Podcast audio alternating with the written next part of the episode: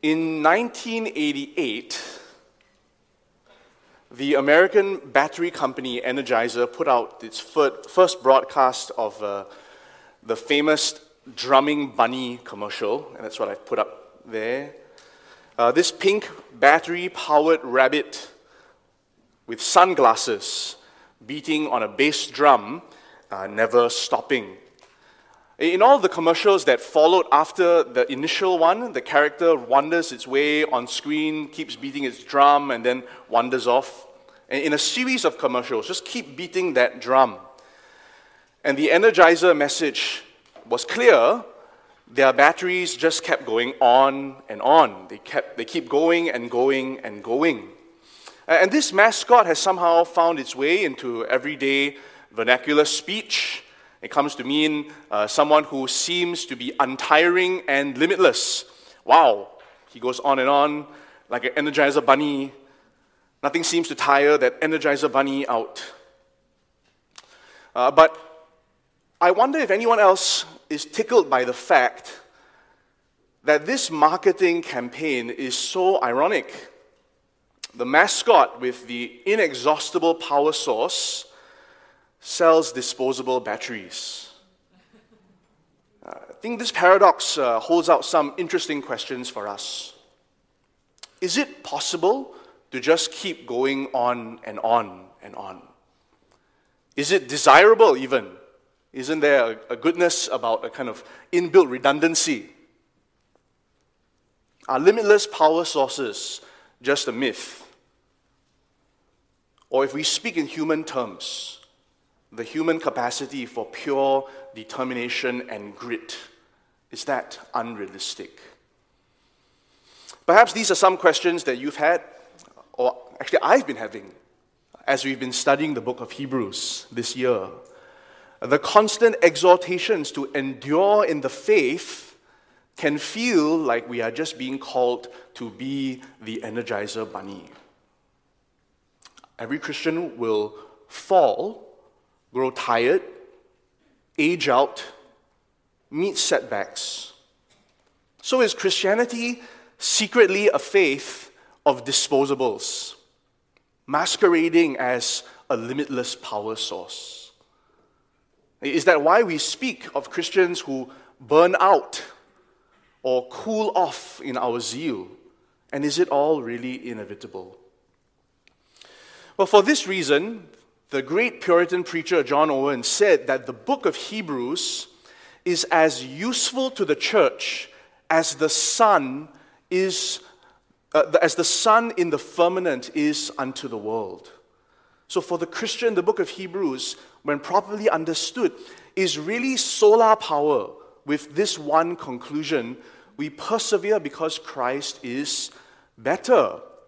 And the call of Hebrews to the church in its original context was that under the persecution and hardship, with church members imprisoned, chapter 13, verse 3, property plundered, chapter 10, verse 32, that Christians under this kind of opposition must meet action with an equal opposite reaction and push forward. So, in the first 11 chapters, we learned six truths to consider Christ. Christ, who is God's final word, the perfect mediator, the better priest, the truer rest, and the better sacrifice, who establishes a greater covenant. And knowing Jesus this way spurs the Christian on in the race of faith. And we are cheered on this route by the heroes of faith and the models who have gone on before us. So the shift from chapter 12 moves from our power source in Christ to the present race of faith.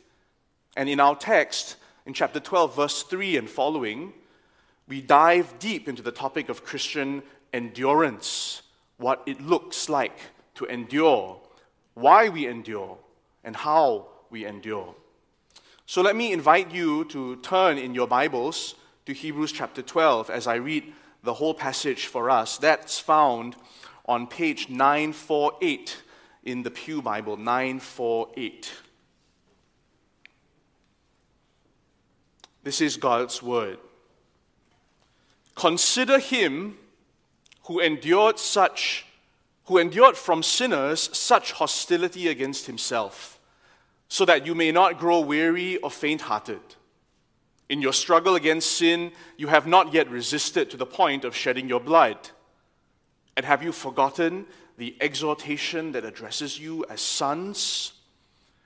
My son, do not regard lightly the discipline of the Lord, nor be weary when reproved by him. For the Lord disciplines the one he loves and chastises every son whom he receives. It is for discipline that you have to endure. God is treating you as sons. For what son is there whom his father does not discipline? If you are left without discipline, in which all have participated, then you are illegitimate children and not sons. Besides this, we have had earthly fathers who discipline us, and we respected them.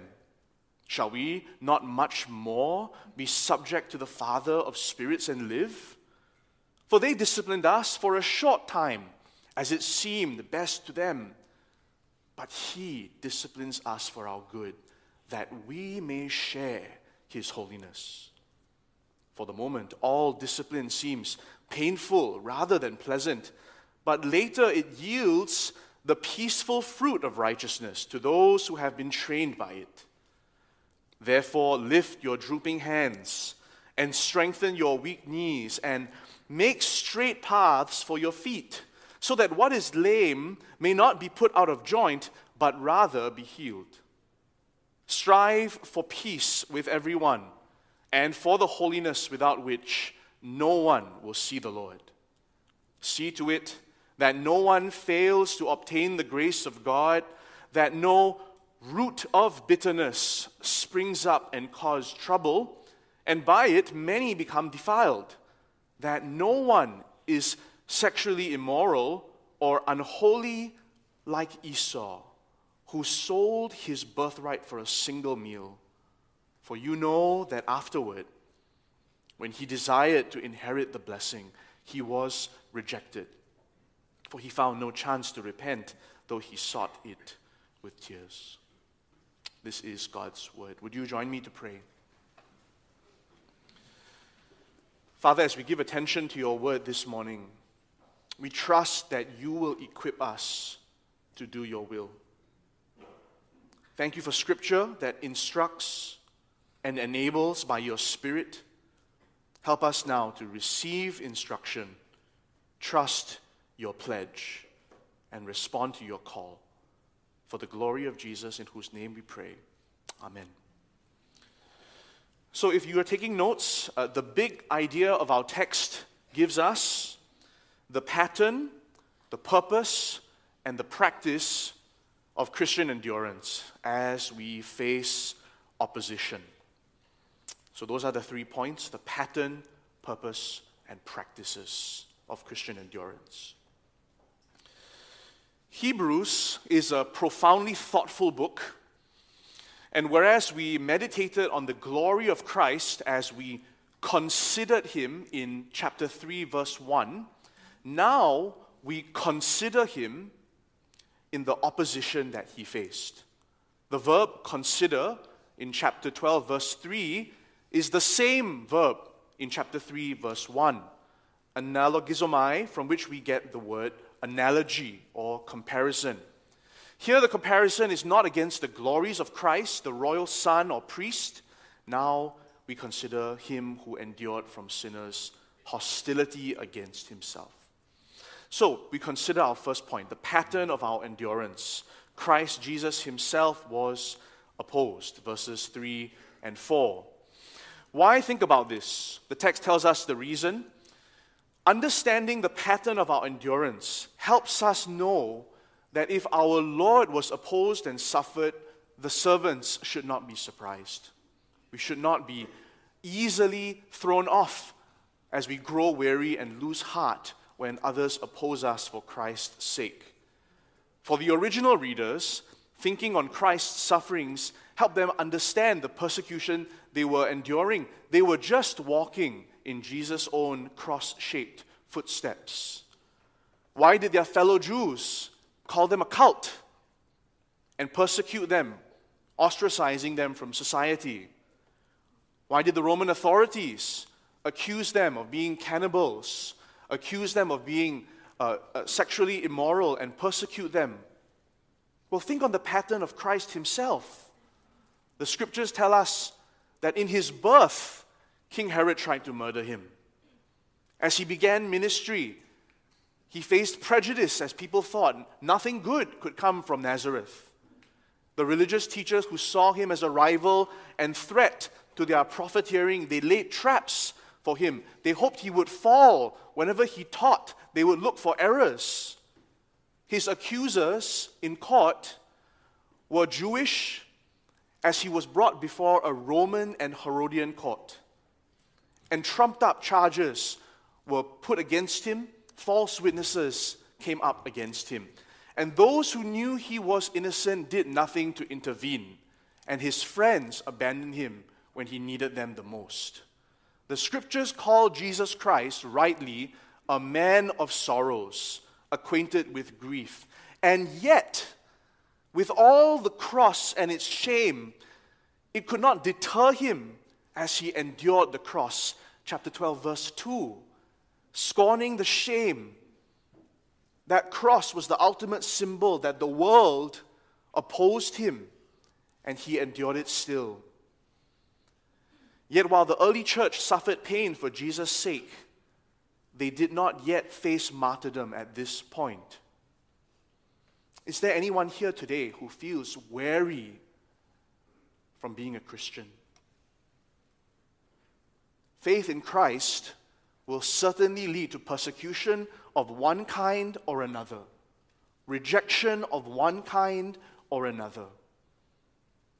You could be a believer whose spouse opposes your faith, or a child who fears that your parents will be hostile to you if they know you're a Christian. If you're an elder, a parent, a Sunday school teacher, or a CG leader trying to be faithful to what God has called you to do, you will not be appreciated in leadership. From time to time, you will be rejected. Or perhaps you're paying the price for a decision to be faithful in the workplace or in a relationship and it's cost you privilege. It may have cost you promotion, a partner, personal peace. Friends, if that's you today, there is a pattern, a pattern that we are following. It is the Lord's pattern. We walk in His footsteps. Consider Him. Suffering for His sake is never a matter of the luck of the draw. We should be clear eyed and sober minded about our suffering. We know that we will suffer because 2 Timothy chapter 3 says, All who desire to live godly in Christ Jesus will be persecuted. Of course, no one should be a Christian suffering for being a meddler or for obvious sins or foolish decisions that we take no responsibility for. 1 Peter 4:15 but as we suffer for our faith, consider Christ's own sufferings that are a pattern for ours so that we will not grow weary and lose heart. Like the Apostle Paul, we know that this pattern means we share in the fellowship of his sufferings. Philippians 3:10. And in this we are not alone even here in Singapore. As we pray for nations around the world, friends, we should learn to pray with and lament also for the persecuted church around the world. We pray that brothers and sisters facing martyrdom for Christ or the cost of following Him would be made strong and by endurance so gain their lives. It should remind us to pray for ourselves that our faithful witness would not bring them disgrace. We need these reminders in this race because we are so prone to think otherwise about suffering. And that's why the writer asks in verse 5 the next question, which leads us to the purpose of endurance. God's sons are disciplined for fruitfulness, verses 5 to 11. Uh, to clear our suffering muddled heads, we are challenged to remember the reason. Why are you suffering for Christ at all? And, and the, the writer continues his habit of referring to Old Testament scripture to make this point. Now, multiple GBC preachers have stood right here and made this observation as we've moved through Hebrews. The writer of Hebrews quotes from Genesis, Psalm 2, Psalm 110, and now he turns to Proverbs 3, which was read for us just now. Uh, this is an important thing. Before we get into that, uh, Proverbs 3 itself, remember how instructive it is that Hebrews teaches us how to read the Bible. We interpret Scripture in the light of Scripture. Uh, more than reason, more than our tradition, more than our experiences, we read Scripture in the light of Scripture. So Proverbs 3 instructs us we must come to see hardship and hostility in the right way. Now, follow this there are two ways that he assumes we can regard the Lord's discipline. First, one way of looking at suffering despises the Lord's discipline and reproof. Well, how does that work? Well, as we are suffering in our pain, we can presume many things.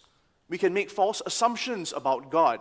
A God who is sovereign, but is perhaps being careless or cruel with me that there is no purpose to this pain. That God has the, purpose, has the power to deliver me, but He is now merely leaving me to suffer, and that's all there is. The other way is to approach pain with a proper understanding of God's character, to receive it with the right mind, and to believe that God's purposes for pain are good. Now, in this, we are aware that suffering is not random, but we suffer as God's sons, purposefully, redeemed and adopted through Christ Jesus, as Galatians 4 explains for us. So, verses 7 to 8 then build on what is said in Proverbs 3, right? God's loving discipline is the proof that we are legitimate children and sons. And you endure discipline because of your sonship. The language of sonship here uh, is not misogynistic. Uh, in the context of the ancient world, sons were the legal recognized heirs who were willed and prepared to manage their father's estate.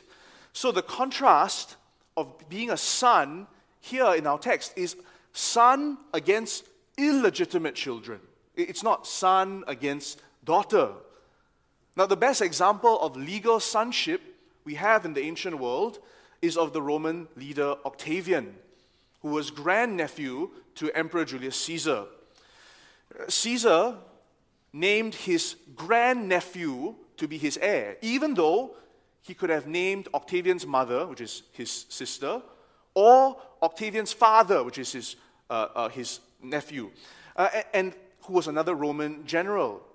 So by legal adoption, Octavian became the heir of Caesar and was later himself crowned Caesar Augustus and received uh, the sonship.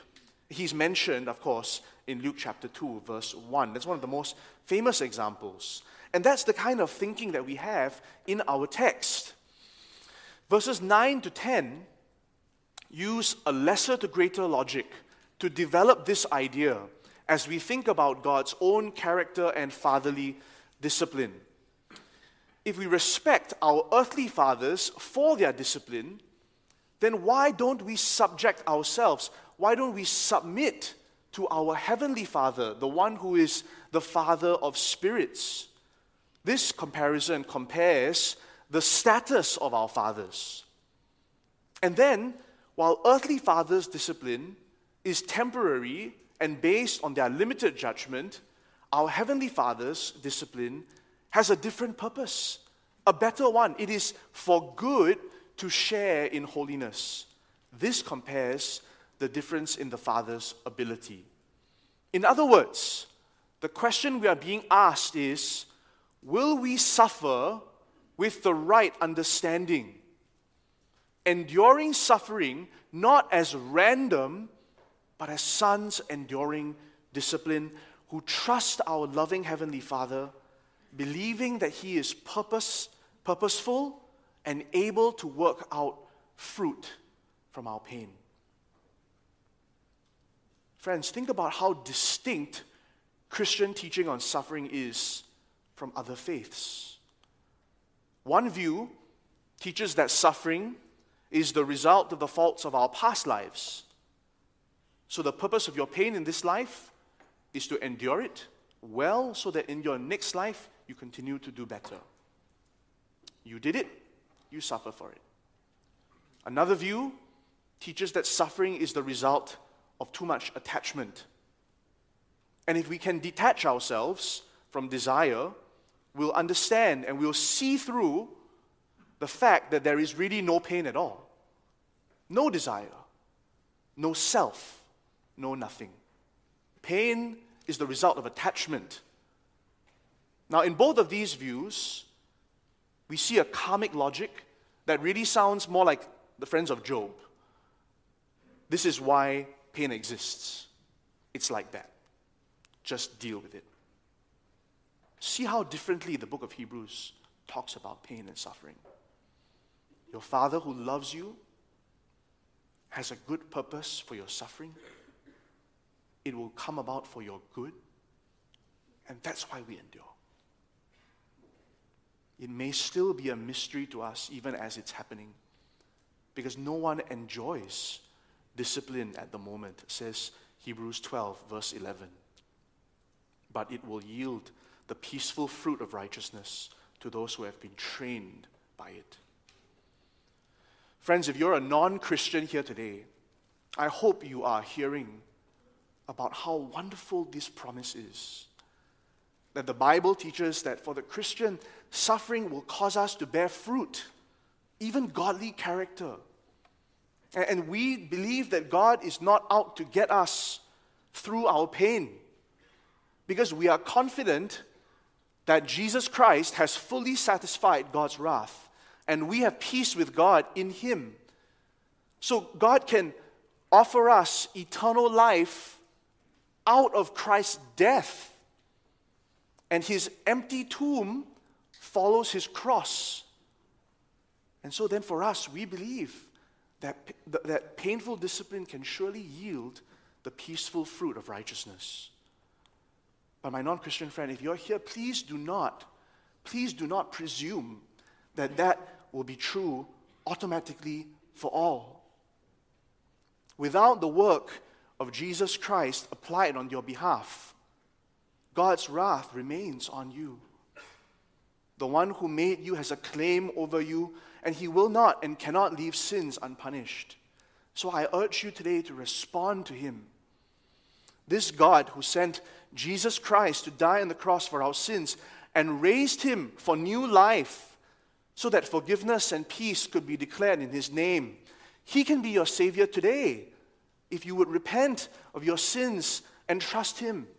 And if that's something you'd like to talk about, uh, please come forward. I'd love to have a chat with you. We invite you to come and speak to one of the elders or, or the friend that brought you here.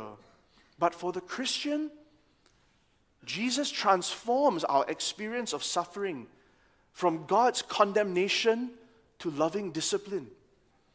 The English preacher C.H. Spurgeon put it this way in a wonderful sermon entitled A Happy Christian. I quote, This is just the mark of difference between the Christian and the worldling. The worldling blesses God while he gives him plenty, but the Christian blesses him when he smites him. He believes him to be too wise to err and too good to be unkind. He trusts him where he cannot trace him, looks up to him in the darkest hour, and believes all is well. Unquote. So, the pattern of endurance, Christ was opposed. The purpose of endurance, God's sons are disciplined for fruitfulness. And finally, what do we do? The practices of endurance. Now, we are no mere energizer bunnies. We have options and choices and decisions and wisdom that we need to exercise in this Christian life as we endure. So, as we get practical, the text gives us three levels of practice first, personal, then relational, and finally for the church. Lest we think that endurance in Christ means that we do nothing, we maintain the status quo, or we just keep beating on the drum and keep walking on without thinking, we have these three instructions. First, verses 12 to 13 personal decisions to persevere. See how these verses connect with the earlier race allusion from chapter 12, verses 1 to 3, and they connect also with, the, with Proverbs 3 about not running in our own strength. So the Christian here is an athlete, perhaps weary some point in the race. Maybe it's uphill, maybe he's nursing an injury. It's a particularly challenging time. The writer probably had in mind the temptation to turn back at this point to Judaism or to another faith. To be turned out of the way is literally to turn away from the gospel. Maybe this looks like faith that becomes more private and less public. Evangelism, let's put it on the back burner, too likely to offend. Or maybe be a bit more open minded about other faith possibilities. Community life is exhausting. Maybe take a break from church. Maybe life is easier a bit. Time for hobbies. No. Hebrews cheers us on to speed up at this point in the race. Keep on the straight road. Run forward. That's what verse 12 says. And almost certainly, at this point, the writer has in mind Proverbs 3. Trust in the Lord with all your heart. Do not lean on your own understanding.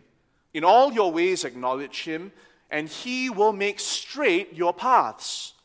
Be not wise in your own eyes. Fear the Lord. Turn away from evil. It will be healing to your flesh and refreshment to your bones. You see how the, the language of Proverbs 3 is what the writer of Hebrews is picking up on as he's developing this idea. The metaphor now is mixed as we are warned against living the Christian life on our own terms, and we are called to persevere on God's. Run the straight path. How? Be wary of yourself. Be wary of pride in yourself. Realize that these spiritual infirmities that come about because we are weak, they can be healed how? Through the consistency of faith. Verse 13 is quite an amazing verse. Look at it. Keep running, straight path, and what was lame will actually find its way into the original place. Yeah, I don't know how that works medically, but that's, the, that's what we are being urged to do. So if there's anyone here who feels tempted to give up on your walk with God, if you're a young person and you're tempted to explore what it looks like to deconstruct your faith, pick the bits that you like, toss out the bits that hurt, make our own version, beware of your pride. I hope you will hear me. Because at this point, in the Christian life, as pain comes in, we are the most tempted to give ourselves our own version of Christianity. On the other hand, look to God's limitless resources.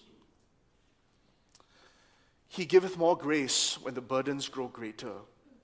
He sendeth more strength when the labors increase.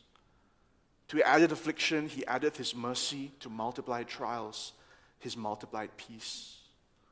His love has no limit, his grace has no measure, his power no boundary known to men.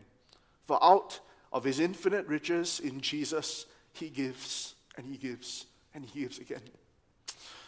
When we have exhausted our store of endurance, when our strength has failed, ere the day is half done, when we reach the end of our hoarded resources, our Father's full giving is only begun. Perhaps you're someone else and you're saying, okay, I'm really not going through hardship right now. What about me? Friends, as you have heard, suffering will surely come. Opposition will surely come in your faith. So now is actually the best time to prepare so that hard days will not knock you off. Would you turn with me in your Bibles to Luke chapter 21, which is on page 827? And I'd like you to see how Jesus girds his disciples with preparation with these words. But before all this, they will lay their hands on you and persecute you, delivering you up to the synagogues and prisons, and you will be brought before kings and governors for my name's sake. This will be your opportunity to bear witness. Settle it therefore in your minds, not to meditate beforehand how to answer, for I will give you a mouth and wisdom which none of your adversaries will be able to withstand or contradict. You will be delivered up even by parents and brothers and relatives and friends, and some of you they will put to death. You will be hated by all for my name's sake, but not a hair of your head will perish. By your endurance, you will gain your lives. The lesson Jesus gives is that the one is that one of the best things we should do is to prepare for opposition way ahead of time. So sleepy Christians in our midst, wake up. Wise is the man who invests in a reserve of truth and confidence in peacetime that during war he has ample reserve. So we endure with our personal decisions to keep running forward and resisting the drift. A second, we see in verses 14 the relationships that we need to look at in the practices of endurance. Now, there's a horizontal and vertical dimension to this, which are connected. And we often underestimate how our relationships with others affects spiritual endurance. And I want to say this loud and clear our relationships will affect our ability to endure. Verse 14 says, Strive for peace with everyone and for the holiness without which no one will see the Lord. You see the vertical and the horizontal both there? Now, I'm reminded this week, I had a conversation with a child. She was trying to help a teacher do a task. And she was helping, and an unhappy, unhappy classmate turned to her and said, Mind your own business. And like every child, doesn't know how to deal with conflict, she recoiled to avoid it. And she stopped doing what the teacher asked her to do. Christian life is not that different. It's almost like the writer of Hebrews wants you to know that your outstanding conflicts are so powerful they're powerful enough to knock you off in the pursuit of holiness. Broken relationships and lingering anger can be a powerful conduit for unholy bitterness. So, what does it mean to strive for peace? The, the, the verb here for strive is a fascinating verb. This is from the, uh, the dictionary I looked up. The, the verb means to pursue, persecute, or systematically harass as pursuing a person on foot or striving toward a goal with intensity. That was the quote, not me. Strive for peace. Friends, holy people cherish the wholeness of our relationships. It means we resolve to please God, to represent Him well. We choose to overlook faults we make a choice not to take offense. The moment you start doing that, it becomes a habit, it's a pattern. Choose not to take offense. And when offense is taken, when harsh words are spoken, track down your brother until he forgives you. Pursue him. Choose to reconcile. And what's at stake? Verse 14 the holiness without which no one can see the Lord. The choice and the order of the Beatitudes come to mind. Blessed are the pure in heart, for they shall see God. What's the one right after that? Blessed are the peacemakers, for they shall be called sons of God. Friends, do we understand the divine connection between these two Beatitudes? Or in our text, why striving for peace and the holiness without which no one can see the Lord come together? So, is your heart pure before God? Will we be peacemakers before Him? Or live with poisonous gossip, a complaining spirit, or self righteousness? Our last point of application is a word for the church, verses 15 to 17. So take your eyes there. Who would you say the writer is addressing? Verses 15 to 17. See to it that no one fails to obtain the grace of God. Now, I put it to you this is a charge to a group of people, it's a charge to the congregation. So while the leaders of the church, even the elders who are up here just now, we must initiate the right actions, we must do the right thing. But the congregation must spur one another on towards love and good works. We heard that in Hebrews 10 restore each other when we fall. And here, deal with the root of bitterness. Now, what's that about? Deuteronomy 29, verses 18 to 19, help to explain this. The Lord there warns Israel uh, as they are about to enter the promised land. And he says this Beware lest there be among you a man or a woman or clan or tribe whose heart is turning away today from the Lord our God to go and serve the gods of those nations. Beware lest there be among you a root bearing poisonous and bitter fruit, one who, when he hears the words of this sworn covenant, blesses himself in his heart, saying, I shall be safe, though I walk in the stubbornness of my heart. This will lead to the sweeping away of moist and dry alike. So, a root of bitterness can be a man, a woman, a clan, or a tribe. It's people. It's the people of God. Uh, it's the people that the people of God need to take action over. And Hebrews raises the example there of Esau. So, what's that about? This wayward son caused so much spiritual grief to his parents. Esau, the heir to the covenant promises of God, as the older son of the patriarch, the moment he's described, he is in the grip of ungodly desire, sexual desire for Hittite, unbelieving women, the women of the nations. And Genesis 26 35 says that Esau's lust and desire made life bitter for his parents. And it should be no surprise that a man who is under the grip of the flesh will casually trade God's blessings for one hot meal. Moments of pleasure were greater to Esau than God's blessings. And what was cheap to him, he came to later realize were deeply valuable blessings.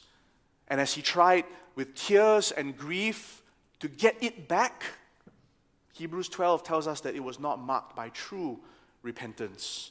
We should be sobered by the differences between the worldly grief of getting caught from the true repentance of the heart. 2 Corinthians 7, Paul there warns us that there is such a thing as worldly grief that's different from godly grief that produces true repentance, that turns sincerely to God, not just for his blessings, but for him himself.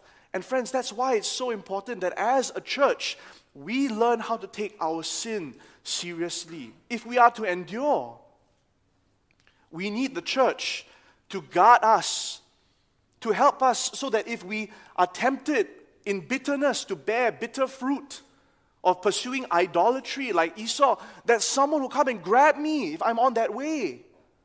That someone will come and help me. That someone will call me up, ask me why I'm not around, why I'm not walking with the Lord. These are serious warnings. Action for the church. Hebrews gives us such a serious warning about why we need one another. So, if you're not a member of the local church, can you see why you need someone else? Can you see why you need God's people? As family members to one another, we join a covenant and make holy commitments. We authorize one another to take hold of our spiritual good, and even when it's inconvenient, painful. Fellow members of GBC, as we gather, will we tend to one another's hearts so that no root of bitterness grows up? This can never happen if our time is spent keeping up appearances we never get to the heart of our walk with God, personal holiness. So, how do we do this more, friends? Confess our sins to one another, pray for one another, that we might be healed. James 5. Take time to be together, to be known, love one another deeply from a sincere heart, pursue absent members, restore them lovingly we should conclude. Friends, endurance means we follow in the pattern of Christ's own endurance as he faced hostility. We know the purpose of discipline as God's sons for fruitfulness. We practice spiritual endurance personally in relationships and as a church. The more time I spend with saints at GBC, especially those who are here, and have walked with the Lord through a lot of pain, I see the fruit of endurance in godly character. I also see the scars that they bear up from following Christ. Their scars show the hurts that they have endured for Christ's sake. Christian endurance in this form is the furthest thing from the mechanical, repetitive, soulless droning of the Energizer Bunny. Sure enough, the saints keep going and going and going, and one day we will see the Lord. And when we see Him, we'll show Him the scars that we have endured. And the great reward on that day is that He will show us His. As we close, I'd like to share just some words from the poet Edward Shillito, who reminds us of this Jesus. The other gods were strong, but thou wast weak. They rode, but thou didst stumble to your throne. And to our wounds, only God's wounds can speak. And not a God has wounds, but thou alone. But to our wounds, only God's wounds can speak. And not a God has wounds, but thou alone.